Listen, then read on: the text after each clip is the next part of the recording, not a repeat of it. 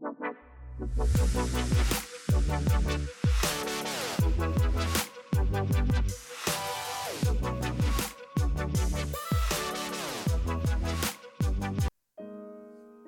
أهلا ومرحبا بكم ويانا ببودكاست Scientistic سوالف علمية وفنية.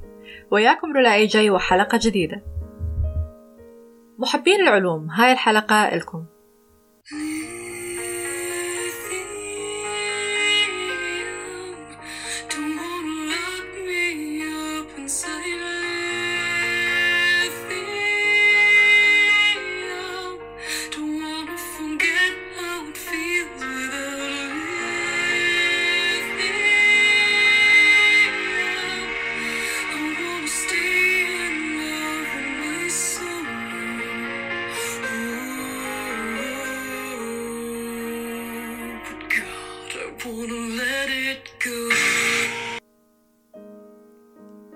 الليثيوم شنو هو وشنو أهميته ووين نستخدمه؟ كل هالأمور حنتعرف عليها بحلقة اليوم. الليثيوم هو معدن قلوي برقم ذري ثلاثة وهو عنصر من عناصر الجدول الدوري باسم LI هواية صناعات صار يدخل بيها الليثيوم بشكل كبير وبهواية مجالات طبعا. من هاي المجالات هي الطبية والعسكرية وحتى إلى فوائد كلش كبيرة لجسم الإنسان. طبعا مع وجود تضارب بالآراء بين العلماء بهذا الخصوص.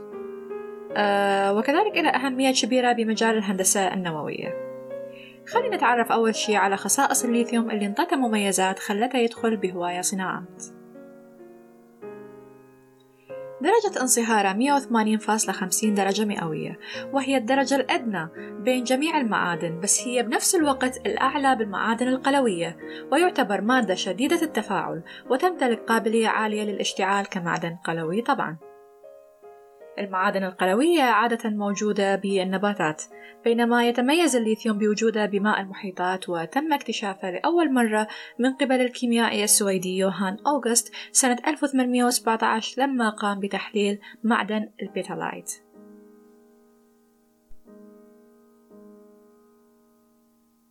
يمكن العثور على الليثيوم بالخضار الطازجة والحبوب. على الرغم من أنه الليثيوم مفيد لجسم الإنسان بس لا ينصح الإكثار منه لأنه قد يسبب الغثيان بسبب سميته. يعني من يزيد تركيزه ممكن يسبب مشاكل. هسه نجي على أهم استخداماته اللي خلته مهم ويدخل بهواية صناعات. يدخل الليثيوم بصناعة الأجهزة الإلكترونية بالوقت الحالي وخصوصا ال rechargeable battery. هالشي يعتبر ميزة ومشكلة بنفس الوقت. خفة وزنه خلتها مكون مهم بصناعة الباتريات للأجهزة الإلكترونية الحديثة اللي هي smart devices باعتبار أكو مراهنة ومنافسة على حجم ووزن الجهاز بين الشركات المصنعة لهاي الأجهزة زين شنو المشكلة بعد؟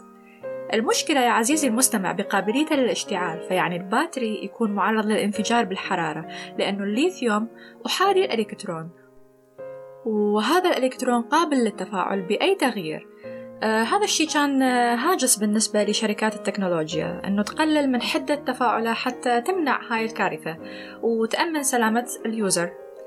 وهذا الشيء يتم عن طريق استخدام بعض المواد الصلبة مثل السيراميك للحد من ال electrolyte السائل لبطاريات الليثيوم. وطبعا يتوقع بالعشر سنين القادمة حيتم استبداله بشكل نهائي بالصوديوم آيون باتريز لأنه أكثر أمان وبنفس الوقت أقل كلفة. بالمجال الطبي يدخل الليثيوم بحالات الاضطرابات العصبية على الرغم من تضارب الآراء بهذا الخصوص.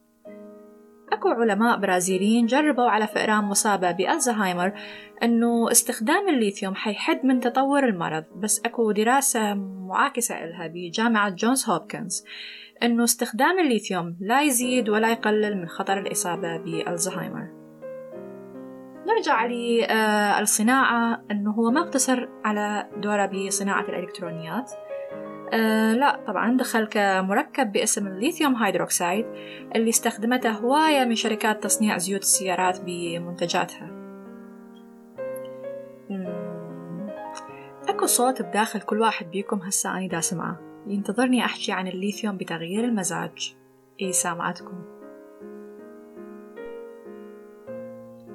يعتقد أن الليثيوم إله القدرة على التحكم بتغيير المزاج وتقليل تكرار نوبات الهوس لدى الناس المصابين بال bipolar disorder ما أحد من الأطباء عرف الطريقة اللي يشتغل بها الليثيوم بالضبط بس الأغلب يعتقد أنه نسبة الليثيوم الموجودة أصلا بجسم الإنسان إذا قلت عن الحد الطبيعي ممكن تأثر على وظائف الجسم مثل الكلى والغدة الدرقية وإفرازاتها اللي بالتالي تسبب تغييرات بالمزاج فيتم إعطاء جرعة مقبولة من الليثيوم حتى يعادلون النقص الموجود.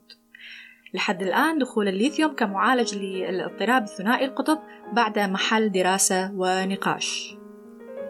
الجرعات العالية للليثيوم اللي تدخل لجسم الإنسان عن طريق شرب المي أكو دراسة تقول أنه هالكمية تقلل من احتمالية الانتحار بس ما تم إثباتها. تحسبا يا جماعة شربوا مي. بعض ال technicians بالمجال العسكري يستخدمون الليثيوم كوقود لعدة أسلحة بما فيها الأسلحة النووية الحرارية. وطبعا هالشي يرجع لقابليته للاشتعال مثل ما ذكرنا سابقا.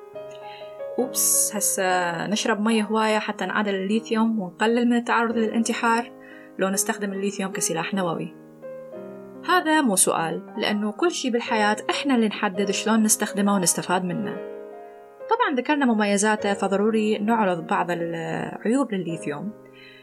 نظرا لخصائصه السمية ممكن يكون مضر للبيئة وطبعا أكيد استخدامه كسلاح حيكون مدمر. بالنسبة لجرع الليثيوم الموجودة بالأدوية ممكن تسبب نعاس وغثيان بنفس الوقت وممكن يأثر على بشرة الشخص وتكون حساسة أكثر لحب الشباب وحساسية البرد. وكذلك الليثيوم ممكن الخصائص السمية اللي بيتسبب الدخول بكوما أو غيبوبة وحالات إغماء متكررة وممكن يسبب فشل كلوي وفرط بنشاط الدرقية. هيك نكون غطينا أكثر جزء مهم عن الليثيوم بس طبعا أكيد هذا مو كل شيء. له هواية استخدامات ثانية. بالنسبة للأشخاص المهتمين تقدرون تأخذون نظرة عن المصادر. أتمنى تكون حلقة ممتعة ومفيدة. كانت وياكم على المايك رولا AJ. والحلقة من إعدادي وتقديمي وتسجيلي وتعديلي وكل شيء. ألتقيكم بالحلقة الجاية بموضوع جديد من بودكاست Scientistic سوالف علمية وفنية. bye!